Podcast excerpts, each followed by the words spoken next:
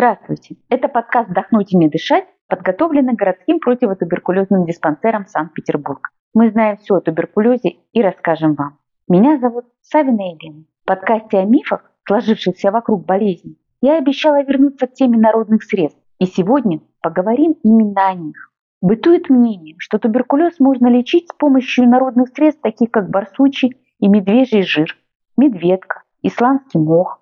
Так ли это? Нередко в интернете можно найти информацию об уникальном действии народных средств медицины, помогающих лечению туберкулеза. Среди них наиболее часто фигурирует барсучий жир, медведка, смесь из яиц, меда, коньяка и лимонов. Данные методы рекламируются как чрезвычайно эффективные, но по каким-то причинам не принимаемые официальной медициной. Якобы, отказавшись от приема назначенных врачом антибиотиков и попив настой из медведки, произойдет чудо, и туберкулез через несколько недель исчезнет, как не бывало. Во-первых, необходимо заметить, что барсучий жир, медведка, собачье мясо и так далее никакого действия на туберкулезные бактерии не оказывает.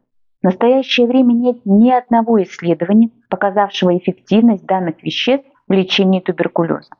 Во-вторых, эти вещества являются довольно токсичными и могут вызвать поражение печени и других внутренних органов. При этом некоторое рациональное зерно в применении данных народных средств есть. Если говорить о жирах, неважно какого происхождения, от барсука, медведя или коровы, или о мясе, также не имеет значения, чье оно. Это высококалорийные продукты, употребление которых является элементом лечебного питания, требующегося больному туберкулезом. При этом заболеванию необходимо повышенное поступление в организм белков, жиров и углеводов, а жиры или белок мяса являются именно такими продуктами. Еще до эры антибиотиков лечение туберкулеза проводилось обильным качественным питанием и покоем. Можно посмотреть любую книгу Ремарка, у него почти все герои болеют туберкулезом. Народные средства не имеют точной дозировки. Обычно это плюс-минус столовая ложка продукта, заваренная в литре, полулитре, стакане, молока, воды, водки и так далее. Методика их приготовления трактуется довольно разнообразно. От заваривания в молоке до создания спиртовых вытяжек. Помимо этого, большинство из этих продуктов еще и являются токсичными веществами, оказывающими негативное влияние на различные системы и органы человека. В первую очередь на печень. Например, жиры, принимаемые в большом количестве, могут дополнительно нагружать печень, и так перегруженную переработкой различных токсинов, что может привести к развитию токсического гепатита, лечение которого является довольно сложной задачей.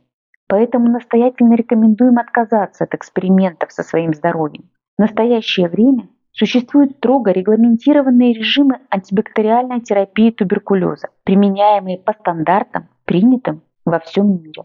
Необходимо сказать, что и в России применяется та же стандартная методика лечения туберкулеза, как и в любой другой стране мира. Эксперименты с лечением туберкулеза в виде отказа от методов официальной медицины и применения так называемого веками зарекомендовавшего себя народного лечения ведут только к прогрессированию заболевания, которое в лучшем случае через некоторое время станет неизлечимым, а в худшем случае приведет к летальному исходу. Подкаст подготовлен по материалам, предоставленным главным нештатным фтизиатром Комитета здравоохранения Санкт-Петербурга, главным врачом городского противотуберкулезного диспансера Санкт-Петербурга, доктором медицинских наук, профессором Пантелеевым Александром Михайловичем.